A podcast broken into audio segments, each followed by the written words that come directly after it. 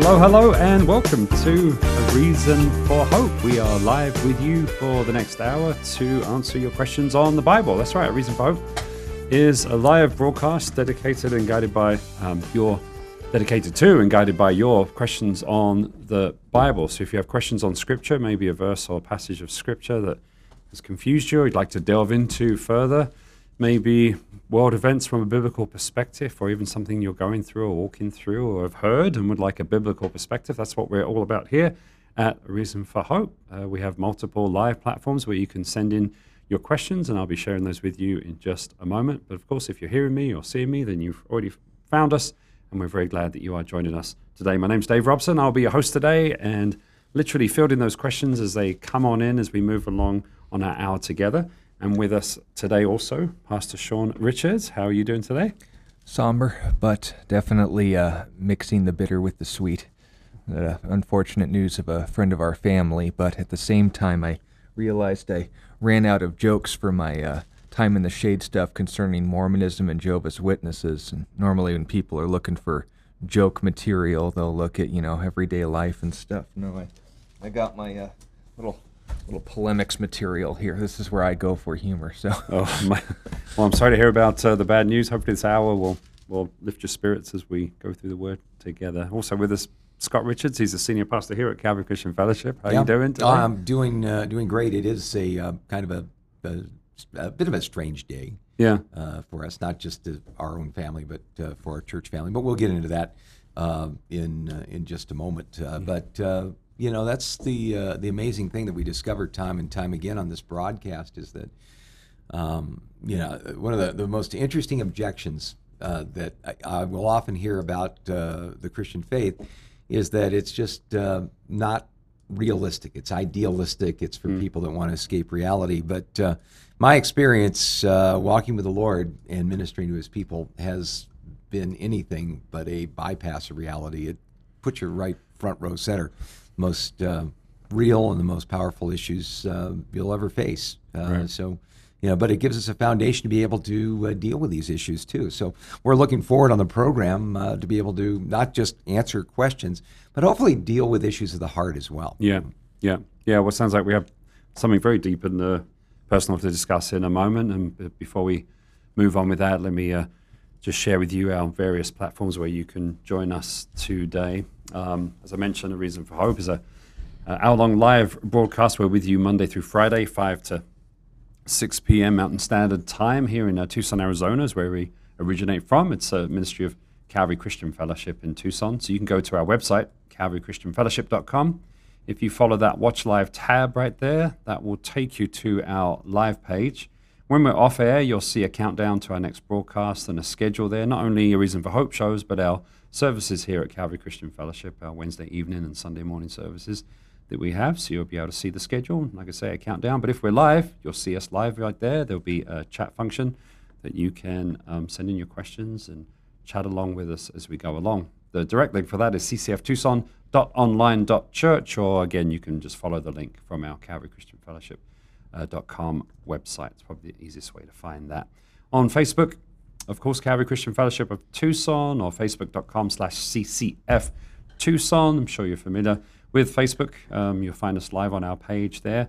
Don't forget to, to like and share. We'd love to reach out to uh, people in your circle as well and just get more people involved and um, watching the broadcast. We'd love to minister to as many people as we can. Uh, we have an app as well for your uh, your iPhone or Android device. Android was the word I was looking for the other day, Pastor Scott, that I can remember. I remembered it yesterday. Um, so I don't know, I just went from my head. But yeah, well, I'm I'm, I'm the least helpful person on such matters. Yes. So. I don't come to you for tech issues. Yeah, no. yeah. and I'm gotta stay in your lane. so Bible, yes. Yeah. Uh, technical things, maybe not. Um, but yeah, if you go to your your app store on your mobile device, look for that uh, Calvary Chapel logo right there with on, on the red background, the white dove, and you can download that on your mobile device. And also on Roku and Apple TV, we have a, a channel uh, that you can download as well, so you can watch us on your big screen. Should you uh, wish to do that on YouTube, the channel is called A Reason for Hope. So search for A Reason for Hope on YouTube. You see a picture there of Scott and Sean in Israel and you'll know you're in the right place or youtube.com slash at a reason for hope 546 that's where we're at there You can follow Pastor Scott here on Twitter. His handle is at Scott R4H, letter R, number four, letter H, where he posts uh, highlights from the show and uh, updates on like prophetic things and news things and world events and that kind of thing. So it's very interesting if you want to keep uh, up to date on those, especially those prophetic things and things going on in the world as they relate to Scripture and our Christian walk as well. So Scott Alpha H on Twitter if you're a Twitter kind of person. And last but not least, questions for hope at gmail.com is our email address. If you're listening to us on the radio, you are listening to our last show pre recorded. Um, so you'll want to use that email address, questions for hope at gmail.com, and we will get to those on our next show. Well, with all that being said, uh, Sean, would you like to pray for us today? Happy to. Let's do it. Dad, thank you that we have the chance to be here. We know it's a freedom and an ability we don't take for granted, not just living at a time where we have a lot of uncertainty, but also in a state where we don't have anything to share if it doesn't come from your spirit. Equip my father and I to not only share your words, but your voice and your heart to your people. And may your name be glorified as a result of this. pray this in Jesus' name. Amen. Mm. Amen. Amen. Well, you guys mentioned there was a difficult happening in your family, and it kind of raised the question. Do you want to share more? Yeah. Well, not so much our our, our family, but our, our church. Church family. family. Oh, okay. Yeah. yeah. yeah. Uh, essentially, the question was asked in light of the incident, uh, suicide in a close mm. relationship. But the question came from Carl Hines, who wanted to know just what happens when these sort of things take place. And that's all that was phrased, but we can assume it's referencing where do they go? What certainty do they have? Is it the unforgivable sin? What biblical outlines do we have for this very tragic case? And, and all of that, you know, gets bandied about quite a bit uh, yeah. on the internet and in Christian circles. But, uh, you know, for instance, I just uh, found out that a dear friend of ours uh, took her life uh, just a couple hours ago. That's uh, what I'm referring to. And yeah. and uh, it's just, uh, you know, when you, you hear something like that, it's always just such a gut punch. Yeah. Um, you know, you, you you ask yourself the question: Was there anything that we could have done? This person had moved away and, and was quite isolated, from what I understand, uh, but uh, really struggled with PTSD issues mm. and things along that line. Uh, but whenever someone takes their life, and you know, you know them directly it takes this question about suicide and the afterlife out of the realm of the academic and it makes it very, very personal. And, mm. and the reason that I, I kind of hedge this conversation with that statement is I have heard uh, some uh, Christian people, uh, even some pastors in the pulpit, just make statements that are absolutely devastating mm. uh, to you know the, the, the people that have to carry on after a person uh, takes their life, mm. and uh, and so we want to be very careful. Uh, as always, really, with every uh, question that we answer in this program, not just to answer it in a, uh, a way that is consistent with the scripture. We certainly don't want to compromise on that. But we are called in the Christian life uh, in Ephesians chapter 4 to speak the truth in love. And uh, oftentimes, when the subject of suicide and can a genuine believer commit suicide and is suicide the unforgivable sin, mm. um, these discussions become almost robotic, um, academic, uh, philosophical. Uh, and we fail to realize that, uh, especially in this uh, post COVID lockdown society mm. we're in, um, suicide and uh, and the statistics involved it's it's it's off the charts. Right. Uh, and if you don't know somebody uh, or a family who's been affected by this, chances are before too long you will. Yeah. So we really do need to understand what the scripture has to say about this, and practically how do we respond mm. when uh, a, a person takes their life and they're in either our church family uh, and friends or, or our own circle of friends. So, um, with that being said, mm. uh, maybe the best way to address this is, you know, first of all, uh, the question comes up is suicide the unforgivable sin? Mm. Now, that has its roots, uh, right, Sean, in, uh, in Roman Catholicism, does it not? Yeah, unfortunately, of the what is it, uh, mortal sins as Right. opposed to the venial sins that they would lay down for people to, I guess, judge in out Bibling the Bible. They would say that uh, a murderer, in any context, even self murder, is a degree of sin that doesn't just have immediate consequences but eternal consequences because of certain structures and ideas that again would vary based on which Roman Catholic sect you're speaking to but essentially divvying up around three main assumptions that because you committed a sin which we would all agree on and that sin goes unconfessed kind of dodgy uh, therefore it can't be atoned for also outright disagree with that they would then look at it from another angle and say, well, because Scripture, and this is where we're getting into some good territory, uh, says that no murder has eternal life abiding in him. The one who has eternal life abiding in him is saved. Therefore, you commit murder in any capacity that disqualifies you from having eternal life, which once again is a bit of a leap we also need to take into consideration on the Protestant side of things, there are those who would adopt this tradition, but without the pointy hat behind it as the authority. A Little levity to the topic. Yeah. And the idea that, well, understanding that scriptural approach and just asking the question, is this something that ultimately leaves a legacy of a life that God can use, or is it a gesture made towards God that would relinquish the kind of grace we'd expect in salvation. And then they would go to scriptural examples, most prominently Judas Iscariot. Obviously, he had a godly upbringing, he had a godly mentor, he had godly surroundings, he even had godly environment and company. Sure. But when it ultimately came down to it, they would point to the fact the fruit of his life was suicide. That would be a, well, you see, I even hesitate to speak wrong conclusions because I stop myself with too much information. The idea is they would draw more attention to the suicide rather than the fact that every word of condemnation Jesus made towards him was in his betrayal of Jesus. And we have questions about that we may get to before the broadcast unfolds. Or concludes rather, but that's the uh, focus. And then Old Testament examples, obviously Samson and King Saul, the first king of Israel, were not uh, necessarily positive or ideal examples of someone who made actions that resulted in taking their own life. But the point still stands and mainly focuses on Judas Iscariot.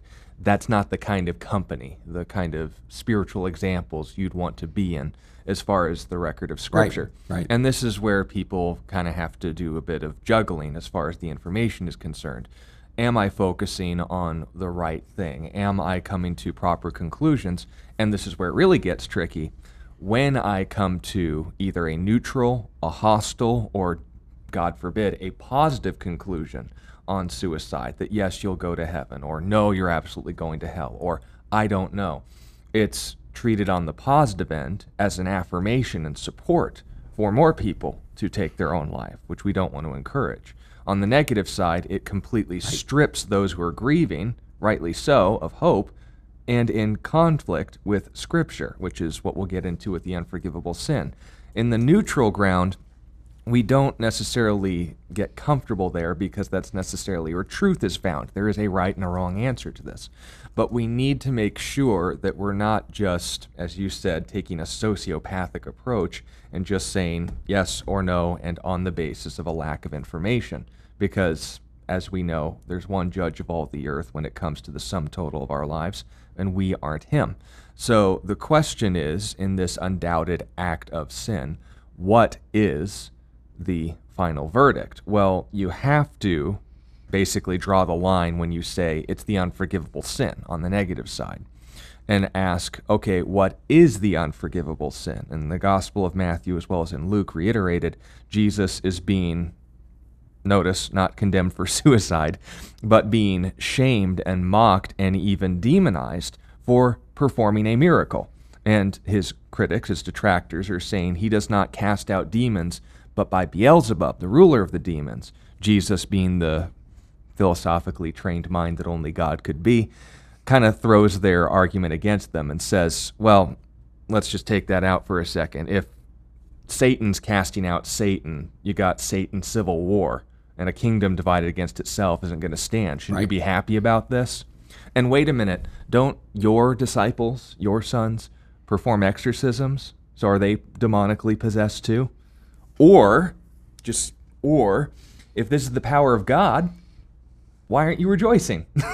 And so either way, they lose. And so Jesus then forms the conclusion every sin that is spoken against the Son of Man will be forgiven him. Lots of people who would be reviling Jesus, all, even when he was on the cross, would one day come to salvation at Pentecost, right? But whoever speaks against the Holy Spirit, that will not be forgiven him.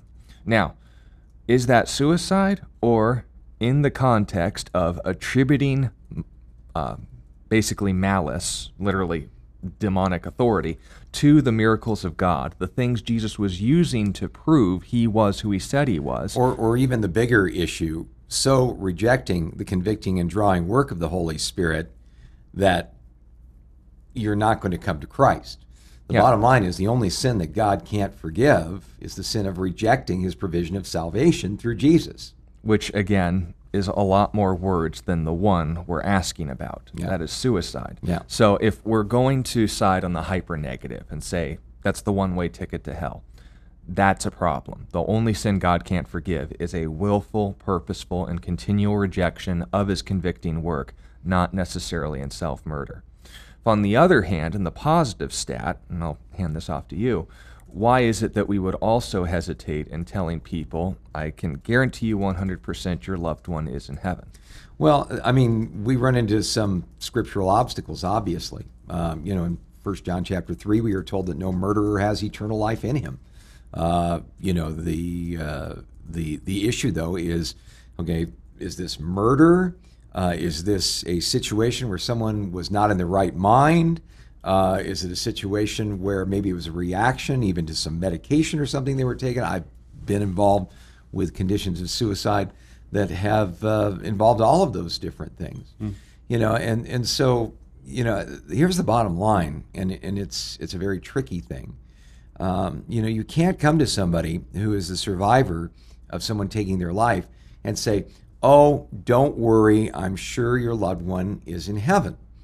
You know, that's above our pay grade. You know, one of the great uh, casualties of someone so permanently taking their life in their own hands like this is the assurance of salvation uh, goes out the window. Um, You know, it, it is always going to be a question mark. Uh, we're not going to know until we see the Lord what the disposition of this person's life is, and that compounds and doubles the amount of grief uh, that the, the family goes through. And this is one of the reasons, you know, why, you know, we don't want to have a permissive attitude towards suicide, because the person who takes their life, right, they're going to stand before God and give an account for all of that. But the the real victims in a suicide are the family members that have to carry on afterwards. You know, and, and so the, the best that I can tell somebody in a set of circumstances like this, I don't want to jump on one side of the coin like you've articulated, Sean, and say, well, based upon my scriptural calculations, uh, your loved one is most definitely in hell. That's helpful. Yeah, that's Yeah. And also inaccurate. and and and and, Yeah. and kind of an act of uh, hubris, if you want to think about it. Who am I to say that I know the mind of God as far as His judgment of another human being is concerned? Uh, you know, God takes into account all of these things. You know, and I mentioned one uh, situation in particular. A good friend of mine uh, from uh, Costa Mesa had a uh, brother who struggled with manic depression, uh, was on medication for a number of years. Uh, apparently, uh, they had uh, switched his medications, and he had a reaction to the new medication he took. Apparently, there were some uh, problems with him not taking the proper dose, and he flipped out and killed himself. So, you know, in a situation like that, where there's all kinds of evidence that this person was definitely not in their right mind Right. uh, as as they they committed this act, Yeah. um, you know, to be able to say, "Well, sorry, tough," you know, that's uh, that's just the way the cookie crumbles because my theology takes precedence over all these facts. Well, what a, a, a comforting thing it is in the long run to realize that God is the judge of all the earth. Uh, you know, and this is really where we have to leave it in Genesis eighteen twenty five. Uh, uh, Abraham said to God, Will not the judge of all the earth do what is right? God will judge each person correctly. Nobody is going to stand before God someday. And this is what I share with families picking up the pieces and say something to the effect of, Well, you know, Lord, I think you're a little harsh on that one. Or, gee, God, you know, you were kind of permissive on this one. No, God is always going to get it exactly right. He's omniscient, He knows all the facts, He is all loving. He is going to uh, act in the best interest of a person whenever possible. He is also completely just. Nobody's going to get away with trying to, to get over on God by folding, spindling, and mutilating some Bible passages Yeah. in His presence. He's going to get it right. And that's really, in a sense, where we need to leave it. Because saying anything else, either pro or con, and I'm, boy, I've been in some conversations where people have taken the, uh, the, the the judgment seat of God and have dropped that bomb on somebody, just saying, "Oh, well, you know, I had to, you know, tell these people that their loved one is in hell," and uh, you know, and they, they kind of congratulate themselves for being, you know, such stalwart, uncompromising individuals when the, uh, concerning the gospel. I don't think anything could be further from the truth. Uh, you know, who who am I to be able to say something like that?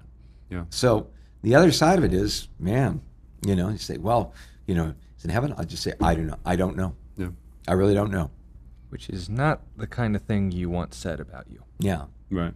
You know, and so when I check out of this world, uh, one of the greatest parting gifts I can give to the people who love me is to live my life in such a way that when they attend my memorial, they are going to be able to say, Boy, I don't have any doubt whatsoever uh, where Scott is right now. Yeah.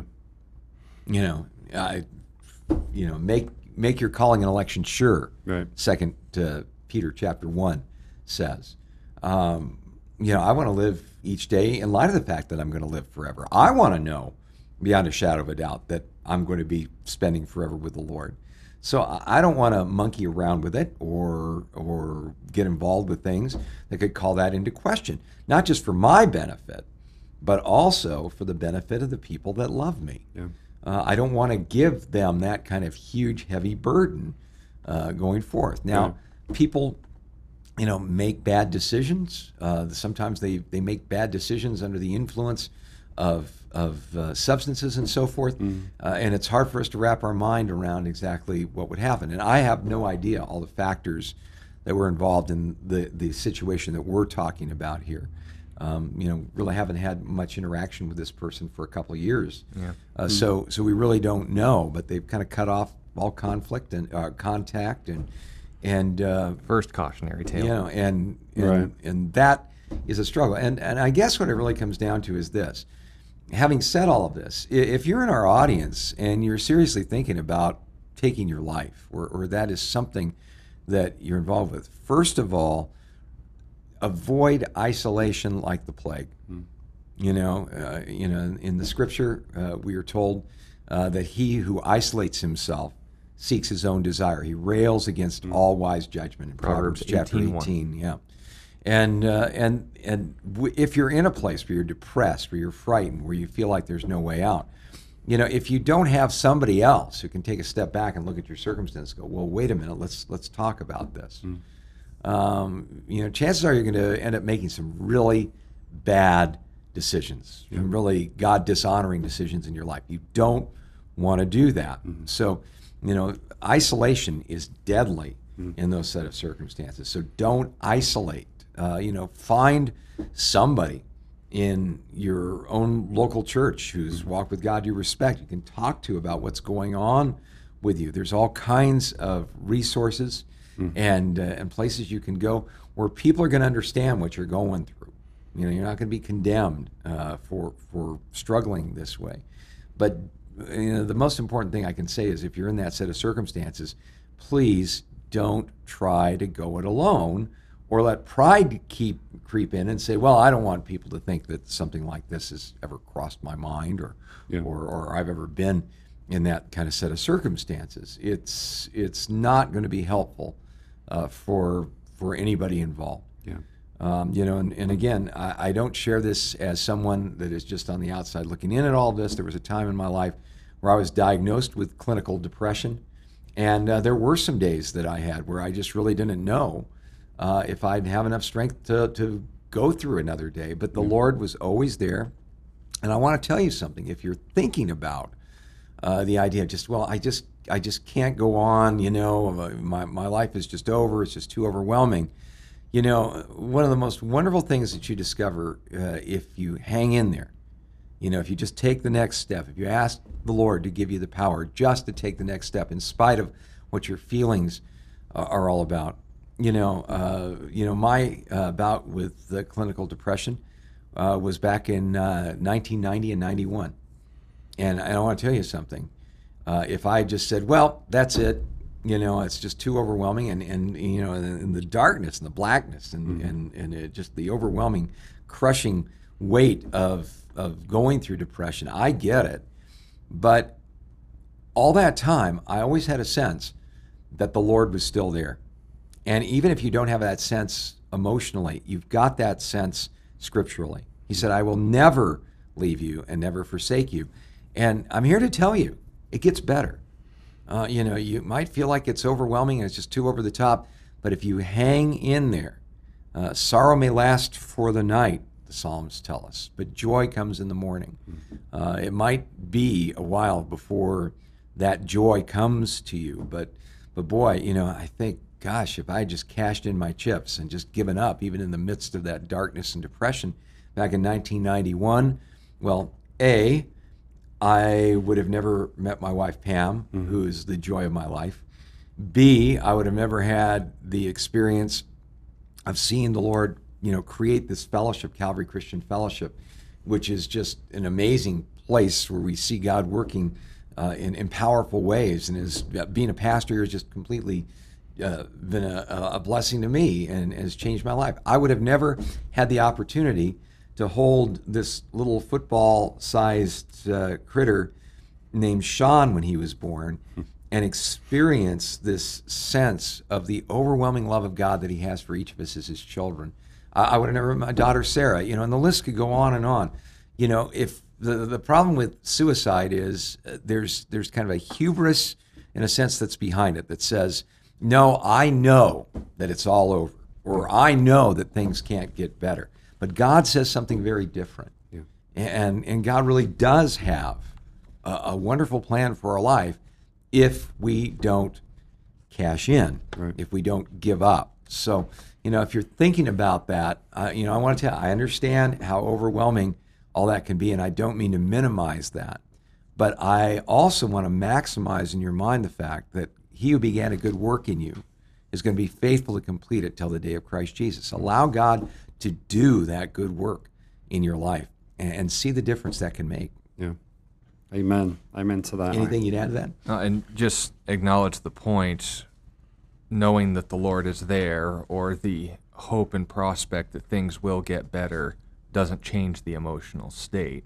The idea is, and this is something that I've applied to my life on a daily basis, don't let emotions or circumstances determine decisions alone.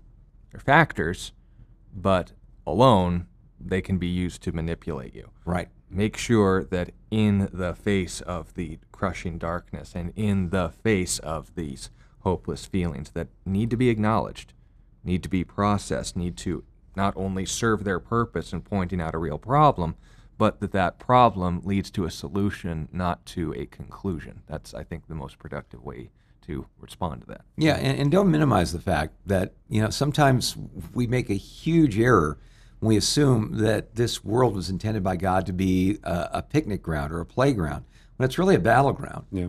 And uh, you know we are in a spiritual war, and the thief does come to steal, to kill, and destroy. Mm. Satan is a liar. He's the father of lies, but he is also incredibly destructive. He hates the people that God loves. So uh, you know, just remember that uh, a lot of the struggle and conflict that we go through is not abnormal. Uh, it's it's quite to be expected if uh, what we see in the Bible is true. That there is a battle for the hearts and minds and souls and eternal destinies of men and women, and we are all a part of it. Now, let's just make sure our part in it is to encourage each other as much as we can and to be an encouragement to people coming to know Christ uh, because I'm, I'm here to tell you uh, the, the length of time we have in this world is going to go by so quickly, and only God reserves the right to determine when we go out of this world. When we commit suicide, we basically say to God, I can't trust you with this.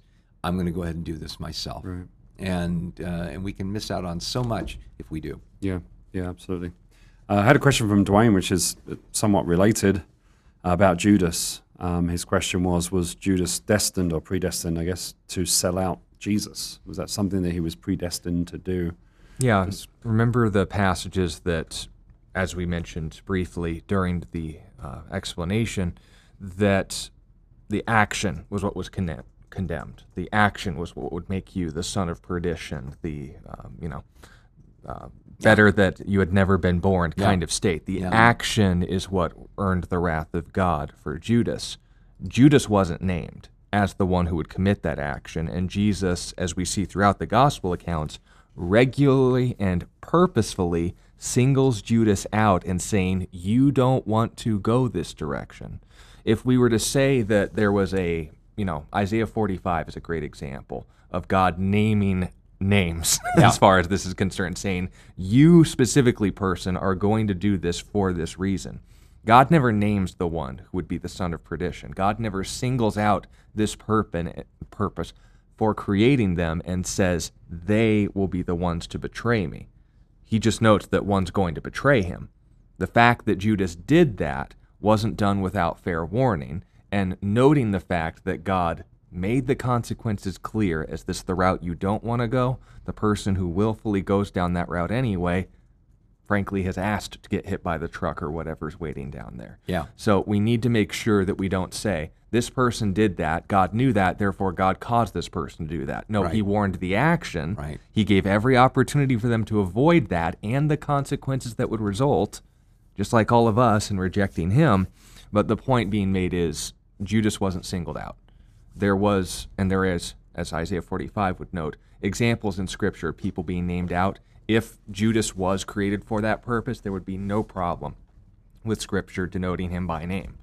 But for some reason, Jesus treats him throughout his entire life and ministry as the kind of person who could do the right thing but chose not to. Judas was a thief, yet Jesus gave him the money back.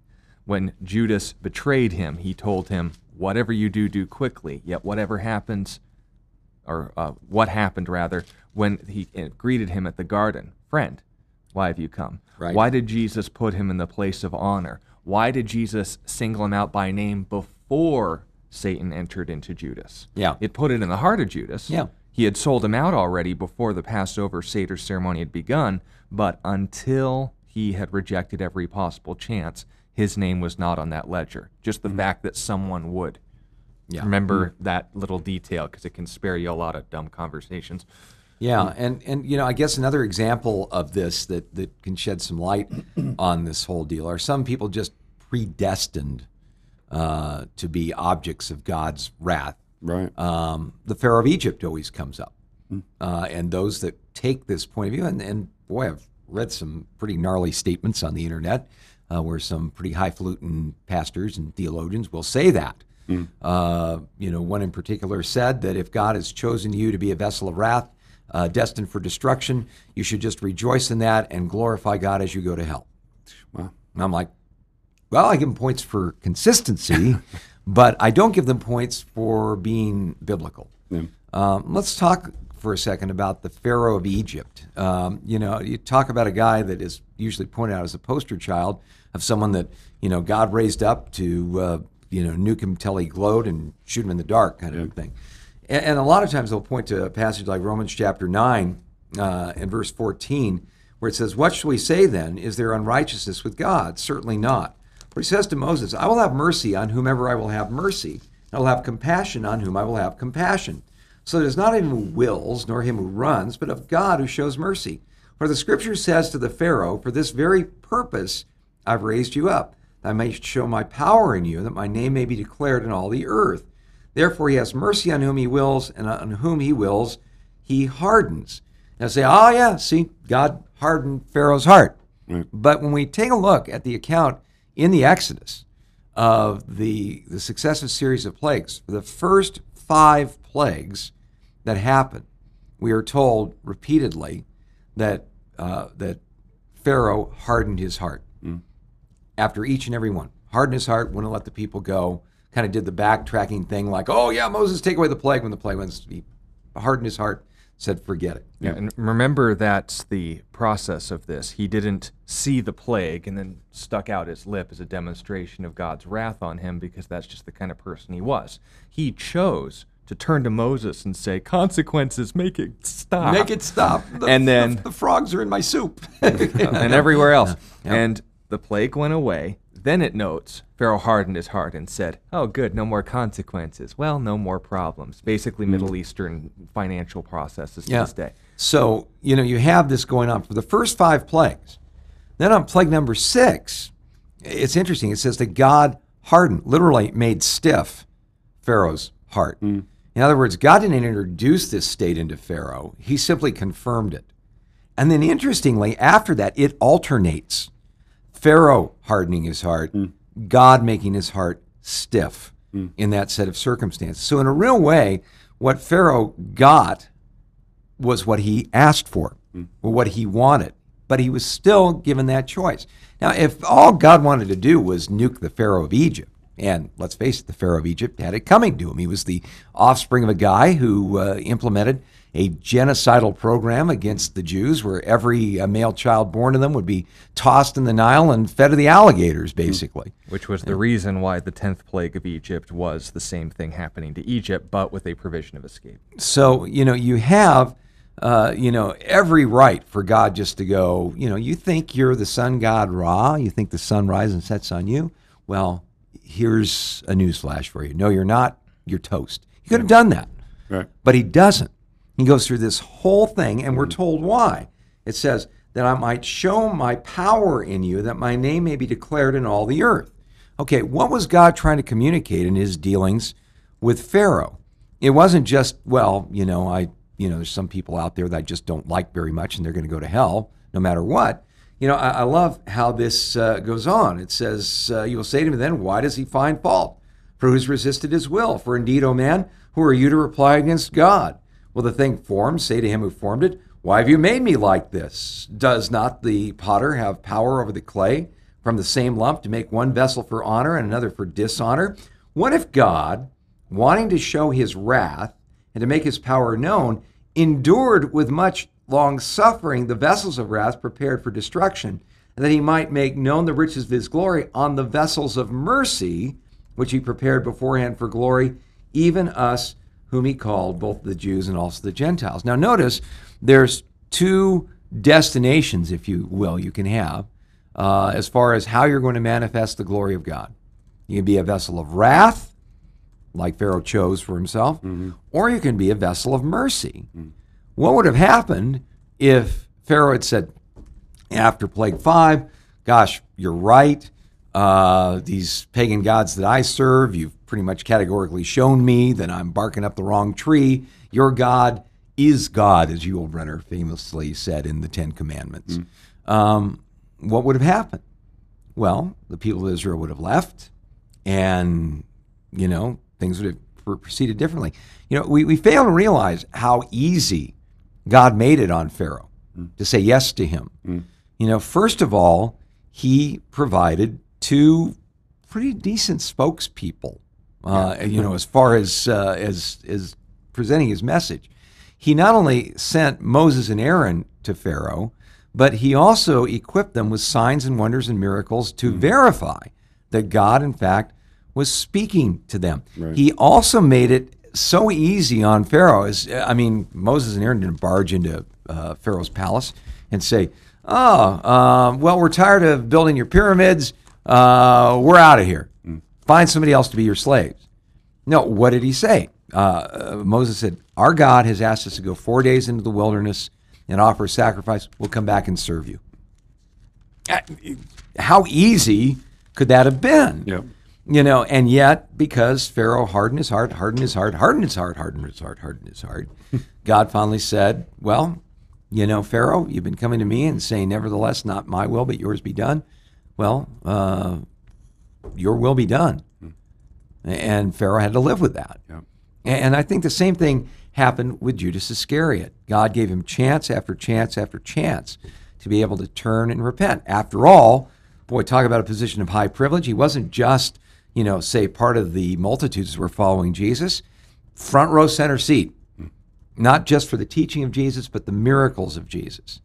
Uh, even at, uh, as you mentioned, Sean, at the uh, the Last Supper, Jesus honors him as the guest of honor at this by giving him the morsel that's dipped in the sauce. Even when uh, Judas comes to betray him, as you mentioned, he calls him friend.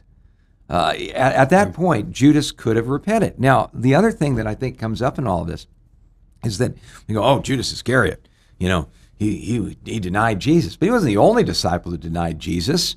Who else denied Jesus? Peter. Not once, not twice, but three times. Yeah. Now, what and was technically all the apostles at one point. yeah. So so what's the difference between the two? Well, Peter hung around long enough, even though he was devastated at his own spiritual collapse. He hung around long enough to be restored.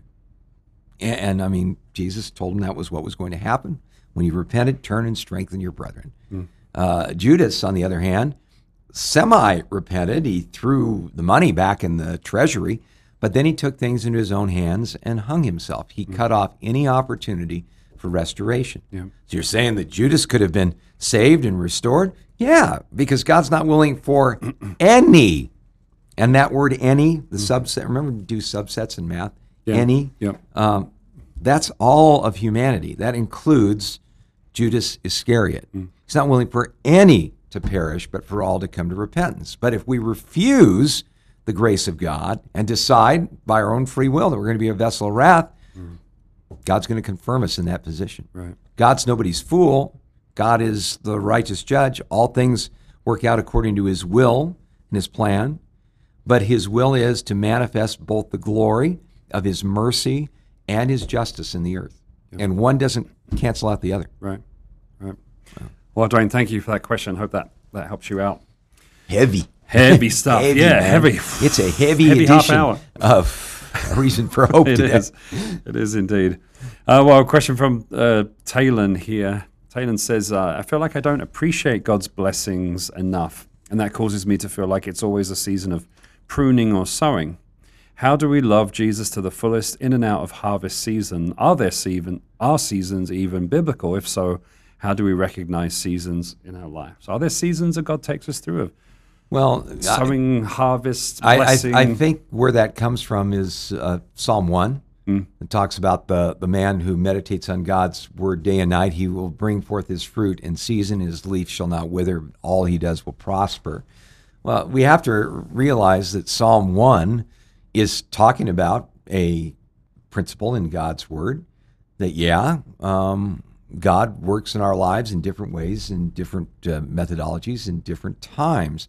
But, you know, sometimes people will build this doctrine of saying, oh, well, I must be in uh, winter season right now because there's just no fruit in my life. So I won't worry about the fruit of the Spirit or anything like that in my life right now. And, and maybe in a few months, spring will come and then I will have a fruitful season.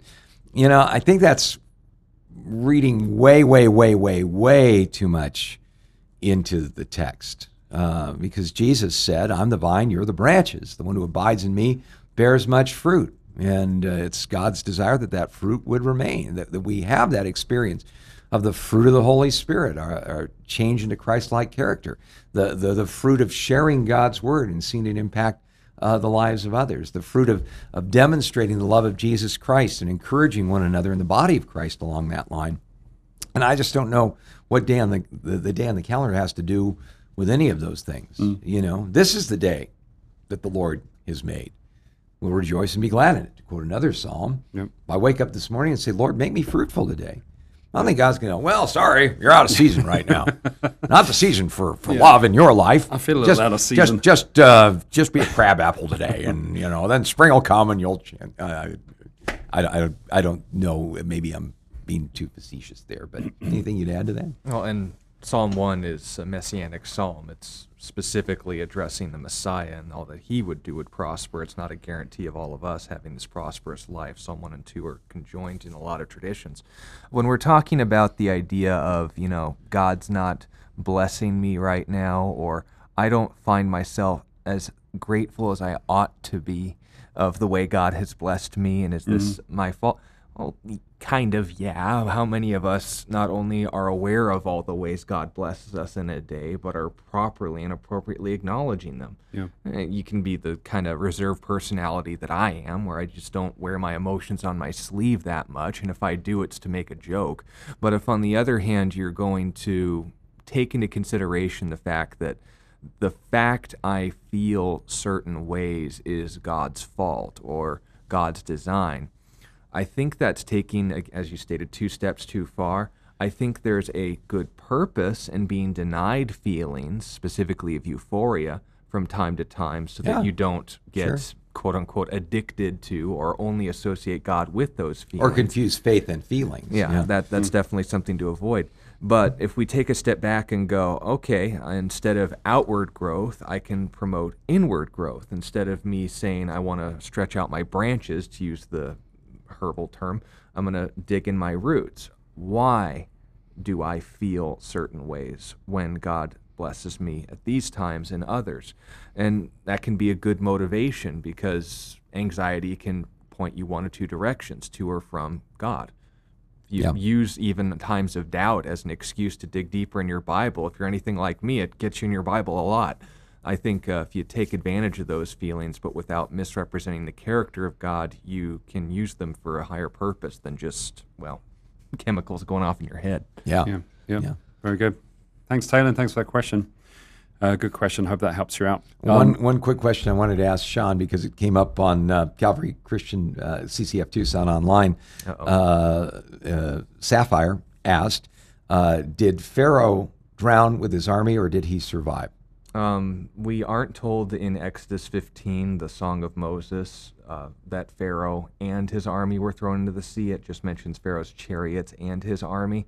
So the army itself, most would conclude, it was the only thing that was the casualty of this, and he was just kind of left awkward on the other side.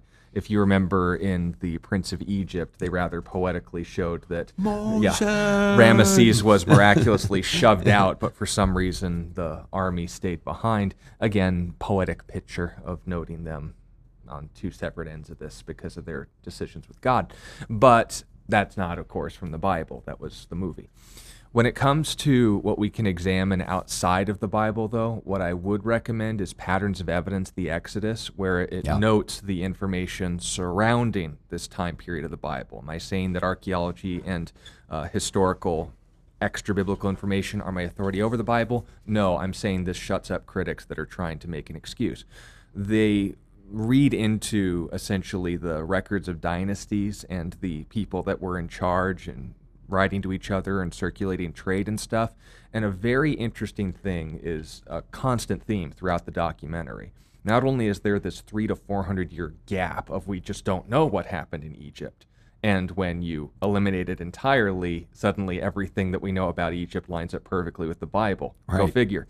But in that 300 year pi- uh, period of history, they note a very interesting event where a, uh, a pharaoh ruling in Egypt, the title varies as far as what, who was writing to them and when, but it was really interesting how basically his heir disappears as far as any other record, and it's just presumed that he's still on the throne and then his dynasty just comes to an end for some reason and then it continues on into the other dynasties after him.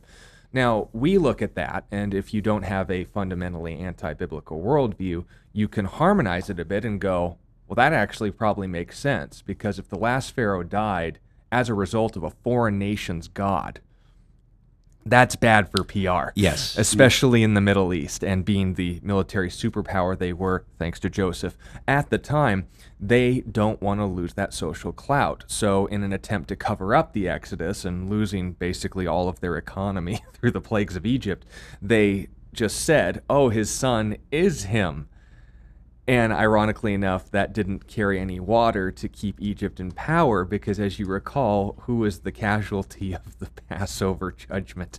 It was Pharaoh's son. So basically, what we think may have happened based on extra biblical evidence is that Pharaoh, yes, was a casualty during the time of the Exodus, that he went with his army to, you know, fill in the blank, avenge his son, preserve his ego, whatever.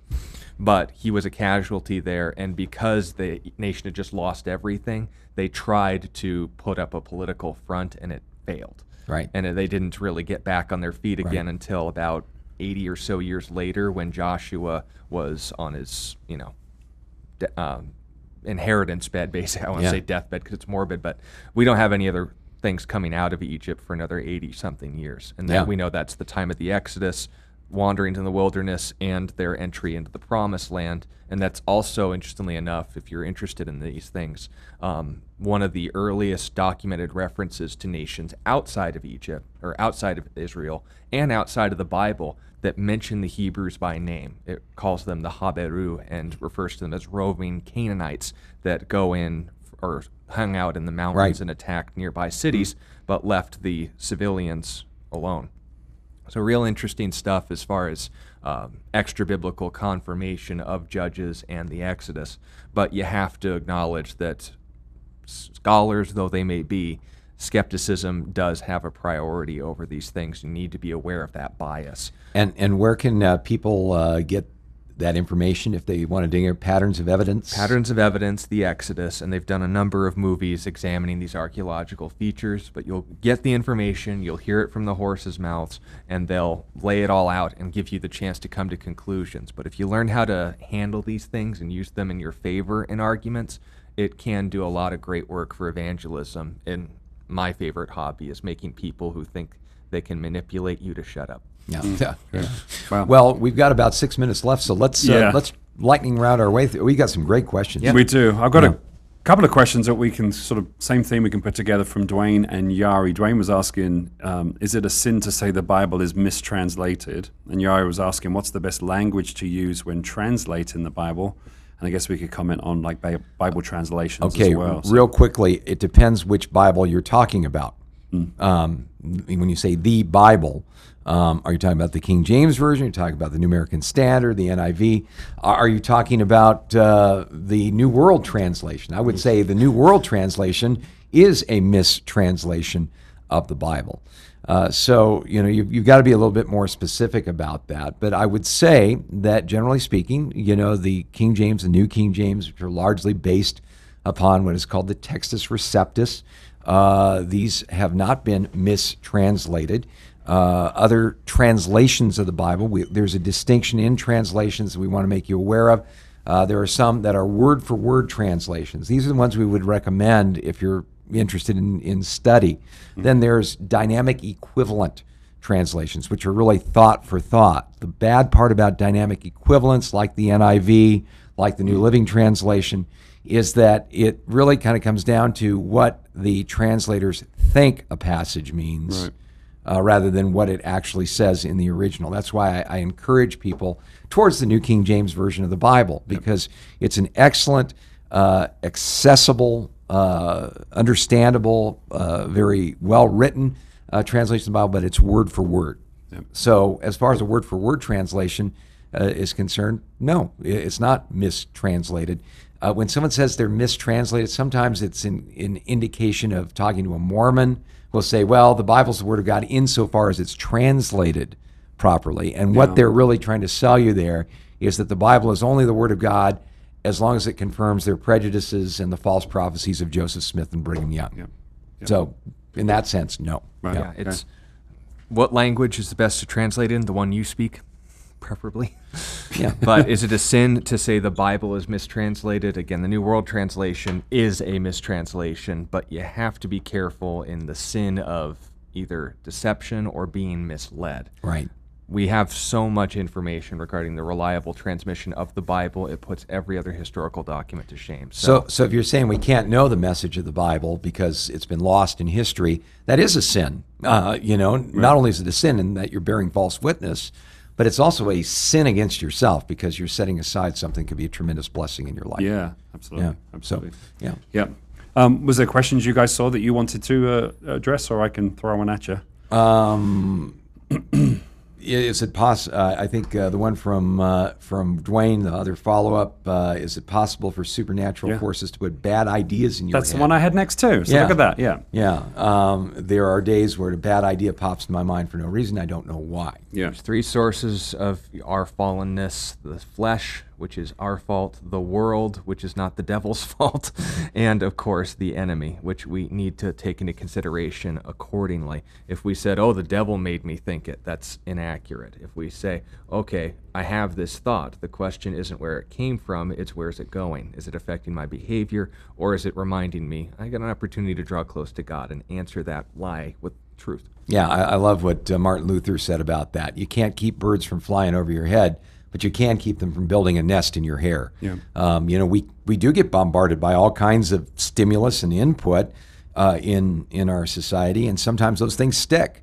You know, maybe it's something that we even were exposed to years ago, and it comes back up again because the CPU on top of our shoulders decides to burp it up. Yeah. Um, you know, it's what you do with it. You know, the Bible talk, talks about taking every thought captive to the obedience of Christ. Uh, you know, I need to ask myself, okay, is dwelling on a particular thought, cultivating it, marinating in it, Yeah. you know, bringing it up again, is it getting me anywhere uh, that I need to go? Um, you know, that's what it means is to just say, okay, Lord, renew my mind. How do we renew our mind? Through God's word Yeah. you know we we take in god's word and it has that impact upon our mind and re, it really reprograms that cpu on top of our shoulders Yeah. so Yeah, absolutely. yeah Well, I'm going to say we're we're out of time. Come to the end of the show here. Man, we sped up there at the end, didn't we? Definitely. Uh, a, uh, a bullet round for sure. Well, um, once again, it's Friday here as uh, as we're broadcasting to you live here in Tucson, Arizona. It's Friday, so the last day of the week for us on Reason for Hope. But we'll be back with you Monday through Friday again, 5 to 6 p.m. Mountain Standard Time. You can email us questions for hope at gmail.com. Questions for hope. Send us your questions there, and in our next show, we'll be sure to get to those. And once again, all those other platforms you can find us. Bear in mind, Calvary Christian Fellowship of Tucson, if you're looking for us on Facebook or even our website. And if you're looking for somewhere to fellowship this weekend in the Tucson area, come check us out at Calvary Christian Fellowship. We're right by Prince and I 10 on the west side of the freeway. We would love to see you. If not, enjoy worshiping the Lord at your home church, and we will see you back here on Monday. Scott, thank you. oh you're welcome Sean, god thank bless you. you, dave Yeah, God bless you too. We'll Yeah. see you next time. God bless you guys. Thank you for being part of the broadcast. You've been listening to A Reason for Hope. Thank you again for joining us as we continue our journey through God's Word, one question of the heart at a time. Until we meet again, we would love to connect with you. You can text or email your questions to questionsforhope at gmail.com. You can also find out more about our ministry at calvarychristianfellowship.com. And be sure to join us next time on A Reason for Hope. A Reason for Hope is an outreach ministry of Calvary Christian Fellowship in Tucson, Arizona.